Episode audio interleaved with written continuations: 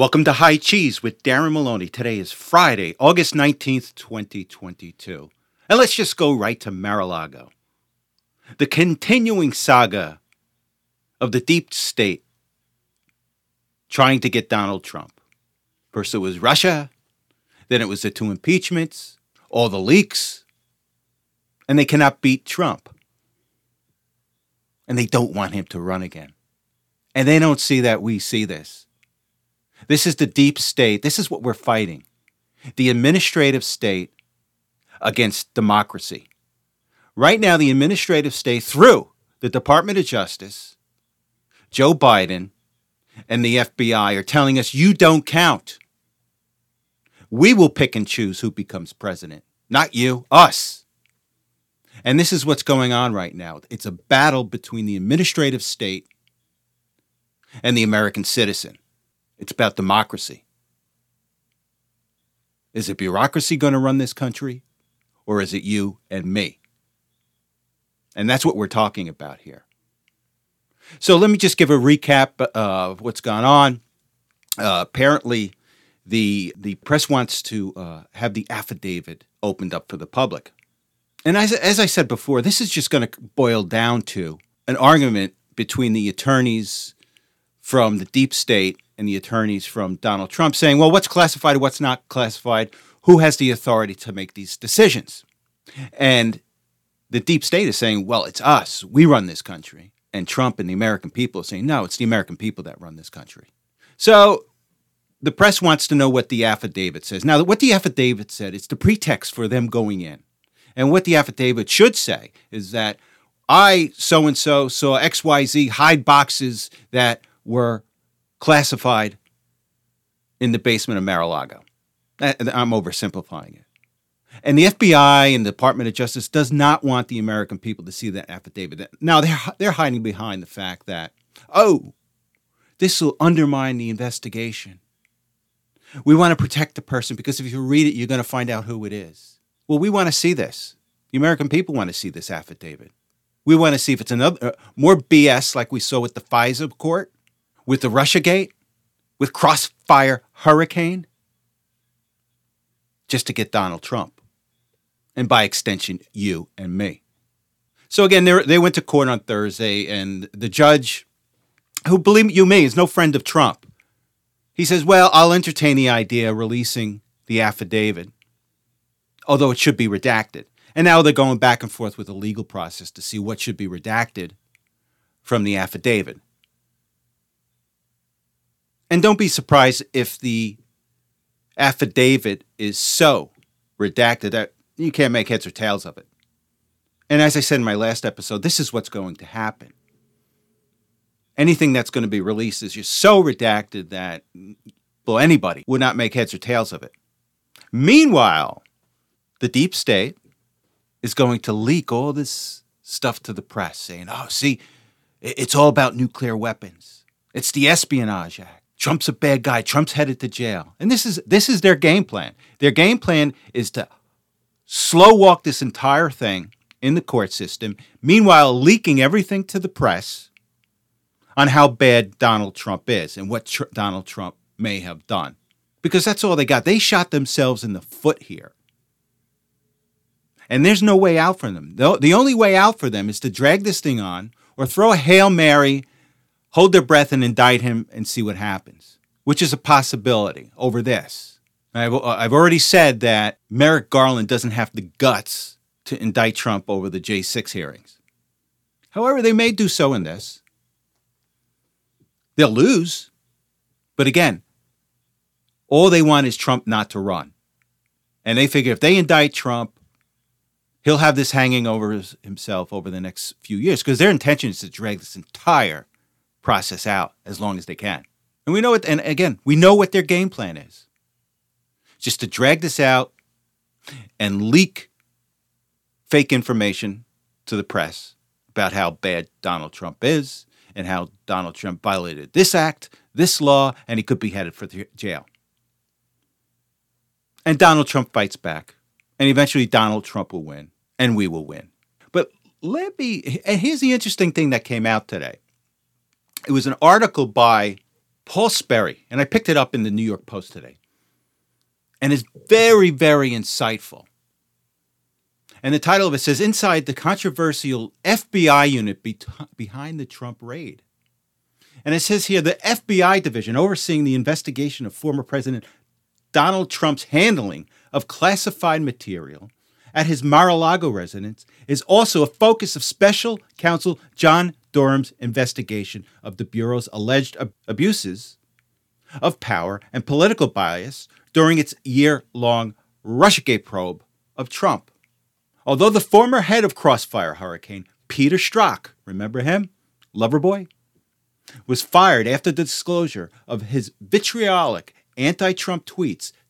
So Peter Strzok was fired after the disclosure of his vitriolic anti Trump tweets. Several members of his team remain working in the counterintelligence unit, the sources said, even though they are under active investigation by both John Durham and the Bureau's disciplinary arm, the Office of Professional Integrity. The FBI declined to respond to questions about any role they may be taking in the Mar-a-Lago case.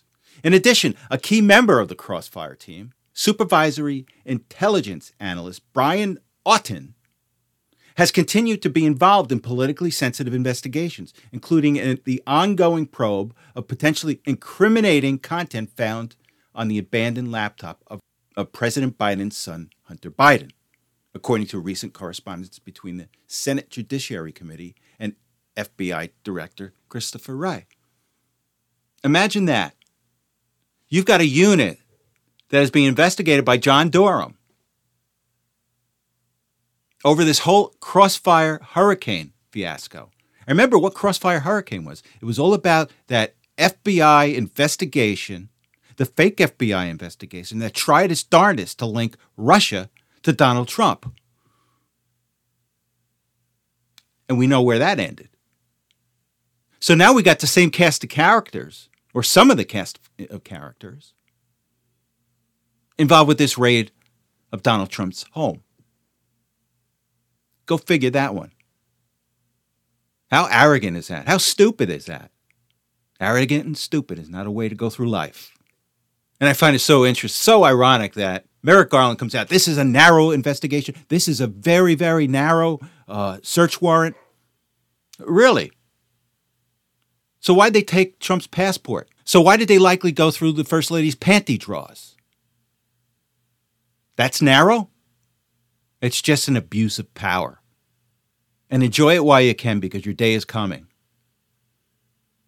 Because once the Republicans get back into office, the FBI is going to be investigated. The Department of Justice is going to be investigated over this thing. And the, these two departments have to be reimagined. Let's use the Democratic word reimagined. But this entire administrative state that we have in Washington has to be changed. Every department, up and down, has to be changed. It's too big, it's too powerful. They make up the rules, they're undemocratic and that's how they want it. And one thing you have to understand about government, particularly federal government, federal government, any government unit left unchecked will constantly grow and grow and grow. That's just the nature of these bureaucracies, these government bureaucracies. Their whole aim is just to gain more power and expand. And they've been allowed to do so for a number of years, but it has just exploded over the past 10, 15, 20 years. And it's got to stop. And here's the perfect example. The perfect example is this so called Inflation Reduction, Reduction Act, which has 87,000 IRS agents armed. And there was an advertisement, and I guess maybe in the Federal Register or one of the advertising units for jobs governmentjob.com, who knows. But they're advertising for these positions. And these positions is, you know, willingness to, I think, get in deadly encounters with the public. Now, they quickly changed the, the job description. And I guess they got uh, blowback from the public because it was too direct and too honest, believe it or not. But my point is, is that these bureaucratic agencies will continue to expand and the IRS is a perfect example. They have their own police force. Now, I have a question. Why would the IRS need their own police force? What justification does the IRS need to have their police force? And I saw some, you know, some puff pieces on the IRS police force and how some of them have shootouts with uh, you know drug dealers and how they work against drug dealers and and uh, you know all these nefarious people. My question is, why are you even involved with that? Why should the IRS even be involved with something like that? Aren't there other law enforcement agencies? But no. With these ever expanding bureaucracies, they continue to expand and expand their power. And the IRS wants to expand their power. They want to have their own police force because it gives them more power. And this is what bureaucracies are all about. And this is why, left unchecked, and again, this is why the Democrats back this big, big centralized bureaucracy. Because ultimately, left unchecked, will wind up with the equivalent of a communist country. Because it will have this massive bureaucracy with all their rules and regulations, police forces that ultimately take away the rights of the individual. And then you take a step back well, I've got this massive bureaucracy and I've got communism. What's the difference? And that's what they want. They may not call it communism, but at the end of the day, a bureaucracy left unchecked will get you a system that's the equivalent of a communist society. And that's why the Democrats back big centralized governments. Now, one thing I just want to touch base on, and I'm going to play you a clip from uh, Maggie Haberman, and uh, I think she's a reporter for the New York Times, and and I get a kick out of this. I'm going to play the clip. It's all about speculation surrounding the raid on Mar-a-Lago, and I just find it ironic. I get a chuckle out of it how how these reporters and how the mainstream media how the Democrats, they're allowed to create their own conspiracy theories, but they don't call it that. They call it speculation. However, you or I do this, oh, we're, we're conspiracy theorists. But let's go to this clip and then we'll discuss because what Maggie Haberman is throwing out there is nothing more than conspiracy theories. So let's go to the clip again we'll discuss. Ability that this may be more about the president's former president's personality than anything else. It could be, and he was certainly known as somebody who liked to show things off. He liked to show off the accoutrements of being president. Tchotchkes, you had called them. When he was when he was a businessman, he had tchotchkes in the in some corner of his office. Shaquille O'Neal's giant shoe. He would show off a lot to visitors, and it was always the same tour. Um, you know, he liked showing off these Kim Jong Un letters when he was president. People would come to the Oval wow. Office reporters, uh, you know, visiting dignitaries, you name it, and, and he would wave them around. And, and we know that at least some of those were among the items that were at mm. Mar-a-Lago. So that's one possibility. Um, we know that he was telling advisors when he was resisting giving these things back, you know, they're mine, it's mine, and so forth. So that's always one possibility. Uh, the other is that he, you know, sees, and well, one other is that he sees some advantage, and whether that is something that makes him seem aggrandized or bigger, or whether it's that he could see it as leverage of some kind. Uh, you know, you have to consider that possibility. There's a lot we still don't know. Um, but Trump, throughout his presidency, acted as if there was no difference between himself and the government and his company. It was mm. all one big brand. Oh boy, talk about conspiracy theory. So, according to Haberman, there's no difference between Trump, the government, and his company. They're all one. Well, where's your evidence of that? Again, it's just a conspiracy theory.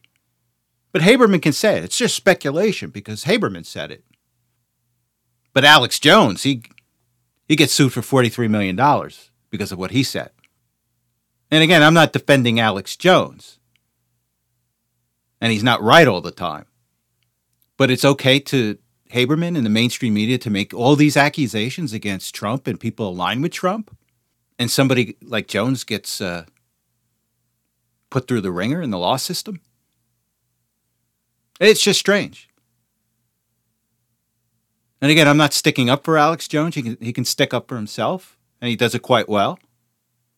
But Alex Jones is a conspiracy theorist, and Haberman is not. Yeah, go figure. I can't find the difference between them. And it's because they hate you, and they hate me. And they hate Trump. I'm just going to go to a clip. It's from James Carville. Remember James Carville, the raging Cajun, Bill Clinton's former advisor? Like, essentially, he called us stupid. And let me just go to the clip. And this is why Maggie Haberman's not a conspiracy theorist, because they say so. So let's go to the clip and then we'll discuss. The problem the Republican Party has is they got really stupid people that vote in their primaries. And when, when you have that, you're going to get in really stupid people demand to have really stupid leaders. And that's where the Republican Party is now in India. Well, I don't feel stupid. And I've gone to some of the best schools in the world when it meant something. Quite frankly, it doesn't mean anything today. But again, I don't feel stupid. You shouldn't feel stupid. But to the raging Cajun, you are. And it's just the disdain that these people and the arrogance that these people have.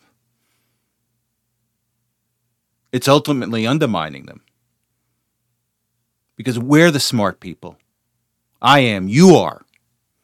Not them. They're just controlling the power right now, but they're losing it and they know that they're losing it. And with that said, I'm going to switch to another clip from uh, Sam Harris. Sam Harris is some left wing author. And he, uh, he said the unspoken word about Hunter Biden, the laptop Donald Trump. And he's so arrogant and so self anointedly smart that it's okay when he says it. It's okay that the left cheated because he said so. So let's go to the clip and then we'll discuss.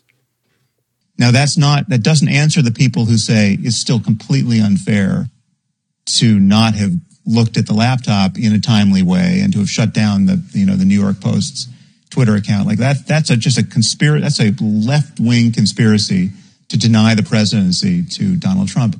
Absolutely, it was absolutely right, but I think it was warranted. So it was okay with him to pe- keep the people from knowing the truth about Hunter Biden and Joe Biden prior to the election.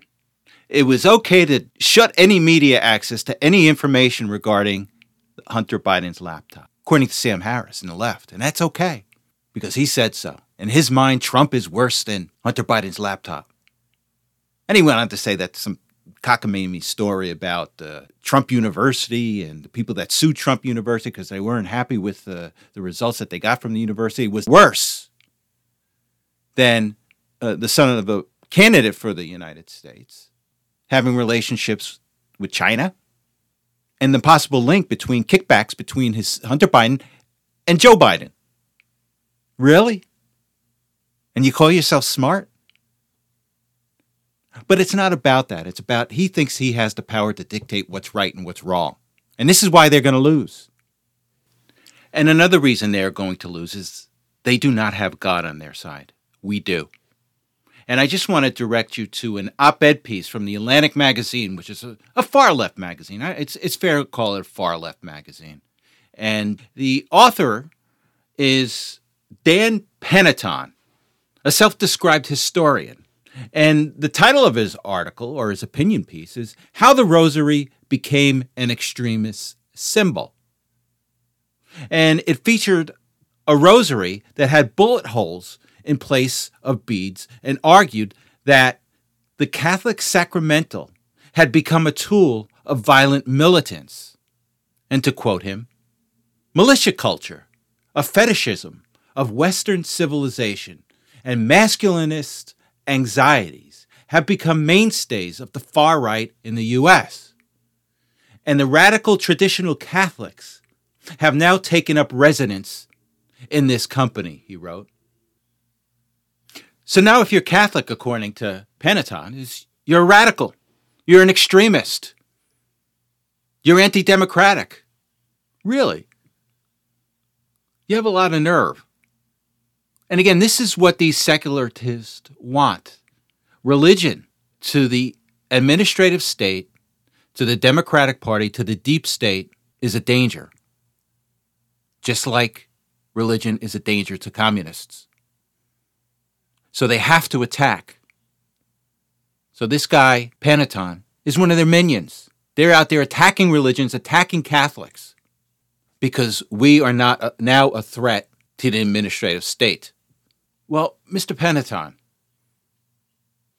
if you're such a great historian, why are you just focusing on today's Christian that wants to get active politically? What did you have to say about liberation theology? And let me tell you a little bit about liberation theology. When I was going to college, it was uh, you know it, it, was a big thing, and uh, what liberation theology is, in a nutshell, liberation theology was or still is. It's a philosophy founded in the belief that economic, social, and political oppression are sins that can be eradicated only when the oppressed seize control of their own destiny, even if it means with a gun.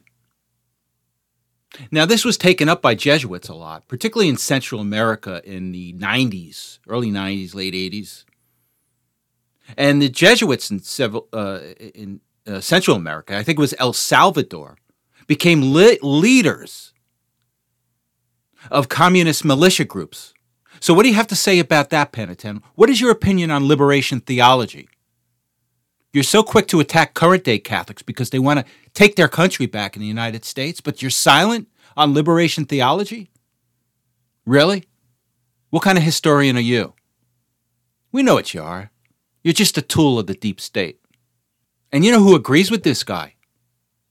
Is the former CIA director, Michael Hayden. And I just want to direct you to a response that Michael Hayden had to a British journalist. Edward Luce had tweeted the following comment. And it says, and Luce says, I've covered extremism and violent ideologies around the world over my career and have never come across a political force more nihilistic, dangerous, and contemptible than today's Republican Party. Nothing close. Now, this is a guy that's covered the Taliban, Al Qaeda, and Michael Hayden chimes in with his tweet. He says, I agree. And I was the CIA director. So the former ghoul. And remember what Hayden did. Hayden was one of those guys that signed that document that said the Hunter laptop was likely Russian propaganda or Russian pr- misinformation. So he's at it again. He's afraid. But we're not afraid. But MAGA had a good week. Liz Cheney lost in her primary to Harriet Hageman. Harriet Hageman's not afraid. And with that said, let me just go to a clip, a really, really good clip of a Hageman speech. And this kind of rolls everything up of what makes the deep state afraid of us. So let's go to this clip and then we'll come back and discuss. We're fed up with the attacks on our fossil fuel and energy industries. We're fed up with an open border. We're fed up with human trafficking. We're fed up with fentanyl flooding our country. And we're fed up with illegal immigration. We're fed up with critical race theory. We're fed up with boys competing in girls' sports. We're fed up with the liberal media, Twitter, Facebook, Google, and YouTube for blocking conservative speech. We're fed up with our government and universities censoring conservative thought, canceling debate, and rewriting history. We're fed up with the corruption in the FBI, the Department of Homeland Security, the CIA, the NSA, and the FISA. We're fed up with mask mandates, vaccine mandates, the CDC, the NIH, the WHO, and the misinformation campaign surrounding COVID 19. And we're fed up with Anthony Fauci, with the politicians and the elitists in D.C. who are getting rich while the middle class falls further behind every year. We're fed up with Joe Biden, with Nancy, fed up with the January 6th Commission and those people who think that they can gaslight us. Putting everyone on notice. As of November 8th, Now, remember, as I said in my last episode, um, we may not get help from rhinos. And what I'm talking about, the rhinos are the people that you see, like a Mitch McConnell. Now, Mitch McConnell came out on Fox uh, either yesterday or uh, today and said that, well, we've got to damp down our anticipation of winning the Senate. It may be much closer. And he went on to say that, well, it's because of the quality of the candidates. Well, who are you talking about, Mitch?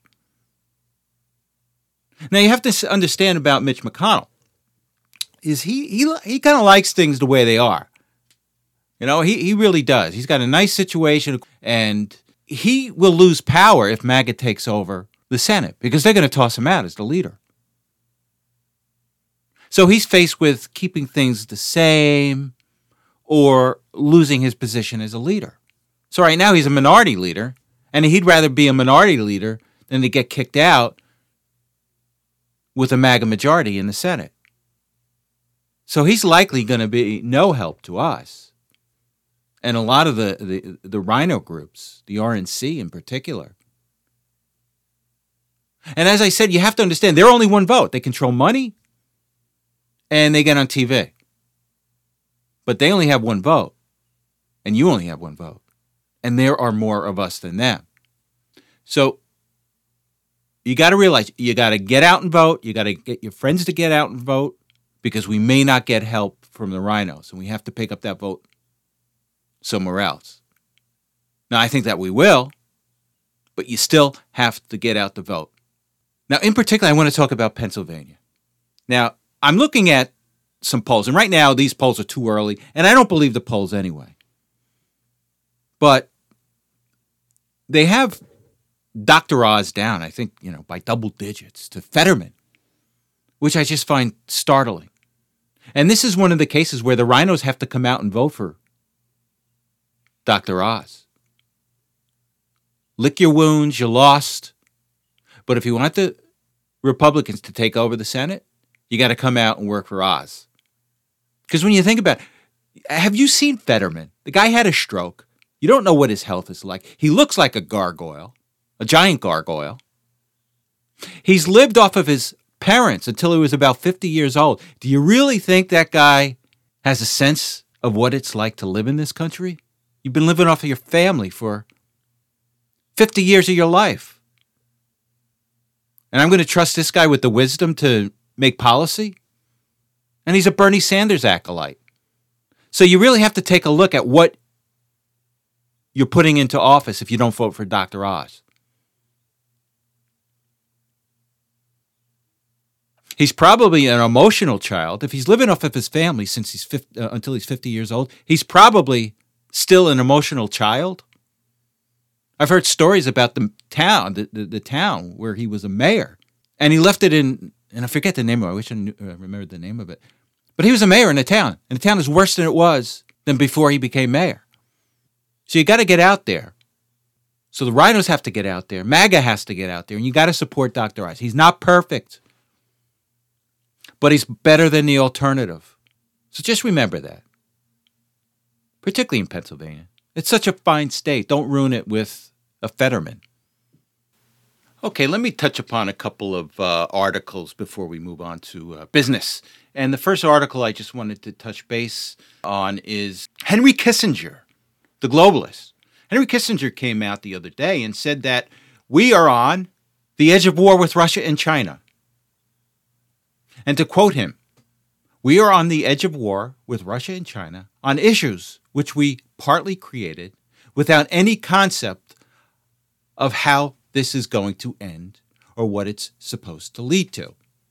Now, it was several episodes ago, uh, I had mentioned that uh, Kissinger had come out and said that Ukraine's got to settle. U- Ukraine has to have a negotiated settlement with, uh, with Russia, or this thing is going to get really bad.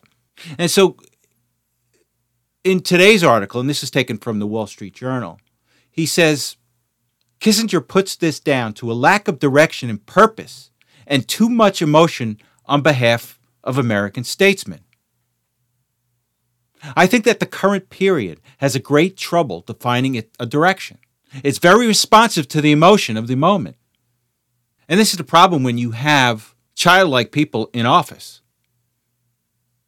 It'll simply be the emotional response, not a rational response. And what I think he's talking about is this irrational perception that Ukraine can win this war when it can't. And all this money, I think it's over 50 million, I'm sorry, I think it's over 50 billion dollars right now that we are sending to Ukraine. Is only getting Ukrainians killed. And it's only delaying the inevitable. Because Russia's just going to grind this country down. Yeah, I know some people don't like to hear it, but that, that that's the adult decision. The childlike decision is to keep on giving Ukraine money. Say, yeah, yeah, here, get your people killed. You you can do it. You can do it. It's just absolutely bizarre. And I think uh, Kissinger's comments coincide with Chinese troops going into Russia for joint war games. So, you know, that's very telling. And that's something to keep an eye on. Because we're getting the signal here that things are not going to go well with Russia and with China when all this could have been avoided. Now, with that said, I want to turn to a article from Stars and Stripes, and it's about Ukraine President Zelensky. And look, as I've been saying since I started this park podcast, that, or at least since the war started over there, that uh, time is not going to be good to Zelensky. Once his people find out what he has done and what he is doing, I, I just don't think that he's going to be well received by the Ukrainian people in the future. So let me just read this article here. And it's, uh, like I said, from Stars and Stripes. And the headline says Ukraine Zelensky faces unprecedented criticism over war warnings. And it says here until this week, Ukrainians seem to see President Zelensky as beyond reproach, a national hero stayed in Kiev, despite the risk to his personal safety, to lead his country against invading Russian troops. Comments he made to the Washington Post justifying his decision not to share with Ukrainians details of repeated U.S. warnings that Russia planned to invade have punctured this bubble, triggering a cascade of public criticism unprecedented since the war began. In the interview with the Post, Zelensky cited his fears that Ukrainians would panic flee the country, and trigger economic collapse as the reason he chose not to share the stark warnings passed on by the U.S. officials regarding Russia's plans. Many Ukrainians took exception to the implication that Zelensky had prioritized the health of the economy over their well being, suggesting that many lives might have been saved have the government better prepared the population for war. The editor in chief of the Ukrainian Pravda, a Ukrainian news site, posted on Facebook that he was personally offended by Zelensky's explanation, saying it called into question the intelligence of Ukrainians. She wouldn't have fled, she said, and the potential $7 billion a month cost to the economy has to be weighed against the lives lost. The swift capture of Russia of parts of southern Ukraine and the fear and intimidation of civilians who unexpectedly found themselves under Russian occupation. So, this is very telling. If this is making the news now, you know that there's a strong sentiment now that Ukraine's got to settle. So, we shall see. Now, this week, this week, this Trump organization, CFO, pled guilty to tax violations and his own. His name is Alan White, uh, Allen Weisselberg, and this had nothing to do with Trump. It had nothing to do with the Trump Corporation. It had to do with Weisselberg, and what Weisselberg did, and he likely did this without Trump knowing or anybody in the corporation knowing, but he had used Trump Corporation apartments for his own personal use Trump Corporation vehicles for his own personal use. I think he also had the Trump Corporation pay tuition for his grandkids without reporting this to the IRS. Now, you can you can use a vehicle for your own personal use, a corporate vehicle for your own personal use. You can use a corporate apartment for your own personal use. But you have to report it as income on your W2 as, you know, as people you know, every year uh, people, salary people get, and people on payroll get a W 2. And most of the time, people have their earnings that are part of their W 2. But there are some cases where there are additional wages uh, that are reported on your W 2. And th- this is personal use of a uh, corporate car and personal use of a corporate apartment. And you have to pay taxes on that. So if you're living in a corporate owned apartment and say that uh, uh, that corporate owned apartment is costing you five thousand dollars a month, or is costing the corporation five thousand dollars a month. Well, that's five thousand dollars of income you have to report, and that's what Weisselberg didn't do. And I'm sure that he did the same thing with his car.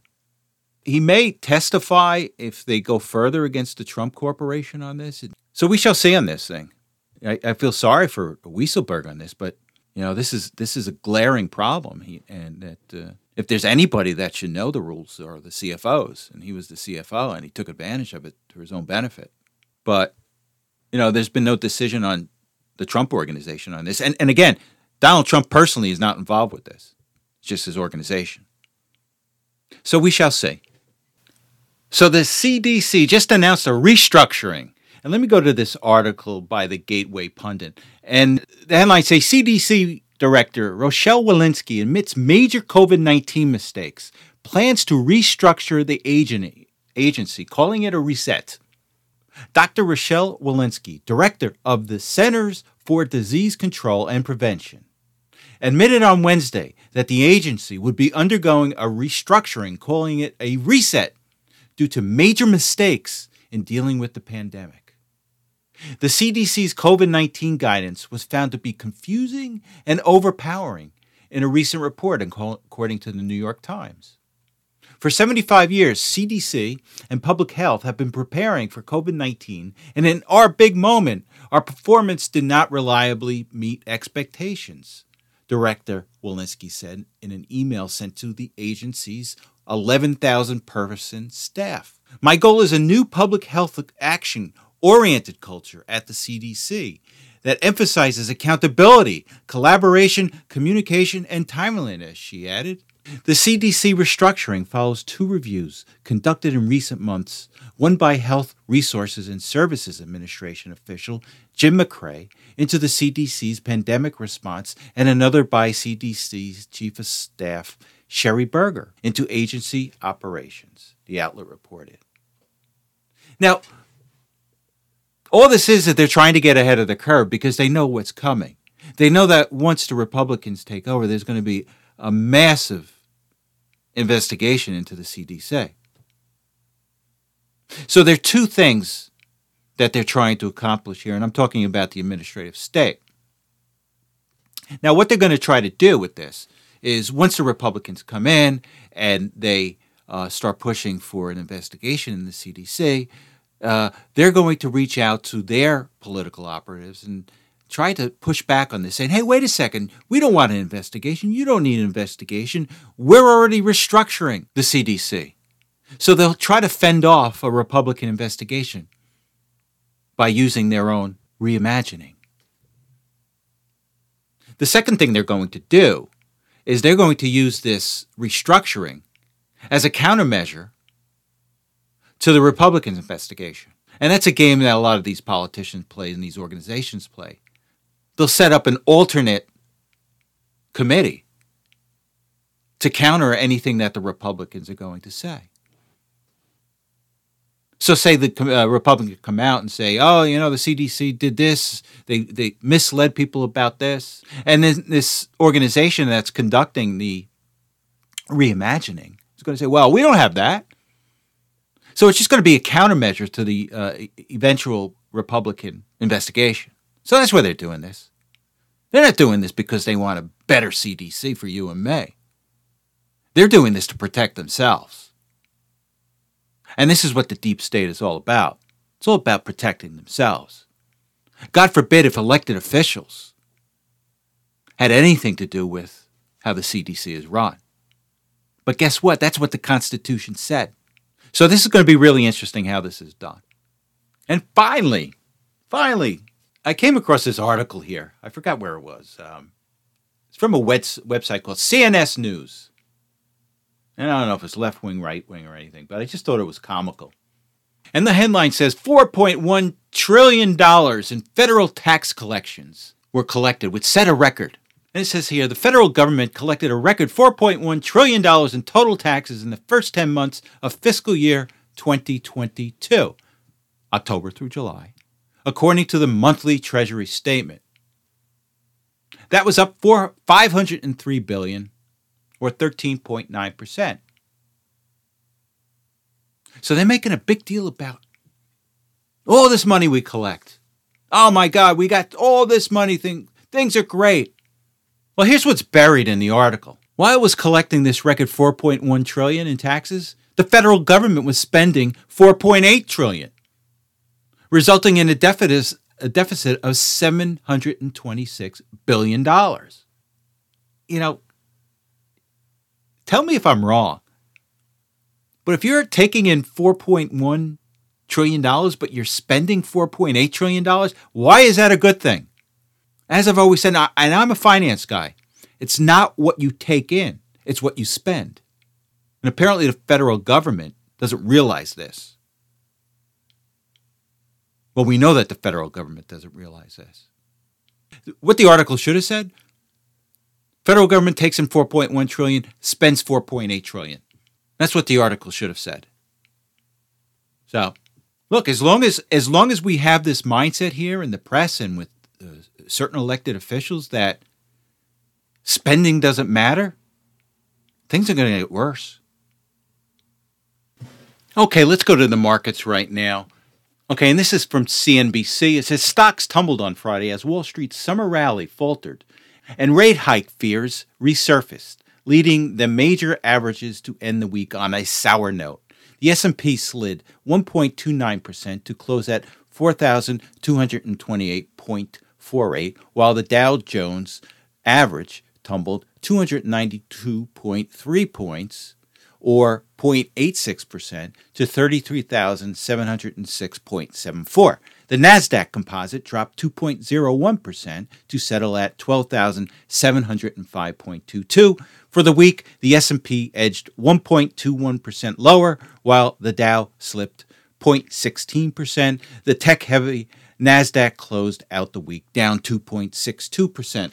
Year to date, the Dow is down 7.24%, the S&P is down 11.28%, and Nasdaq is down 18.79%. The 10-year bond was up 9 basis points to 2.974%, and just to note that the 2-year yield is at 3.238%, which is a inverted yield curve which is indicative of a recession. Gold futures are trading at $1,760.30, and silver futures are trading at $18.96.5. And right now it is 11:51 p.m. on Friday, August 19th, 2022, and Bitcoin is trading at $21,118.80 and Ethereum is trading at $1,625.61 and XRP is trading at 34 cents. And thank you so much for listening. You have a good week and I will talk to you on Saturday. Thanks again. Bye-bye.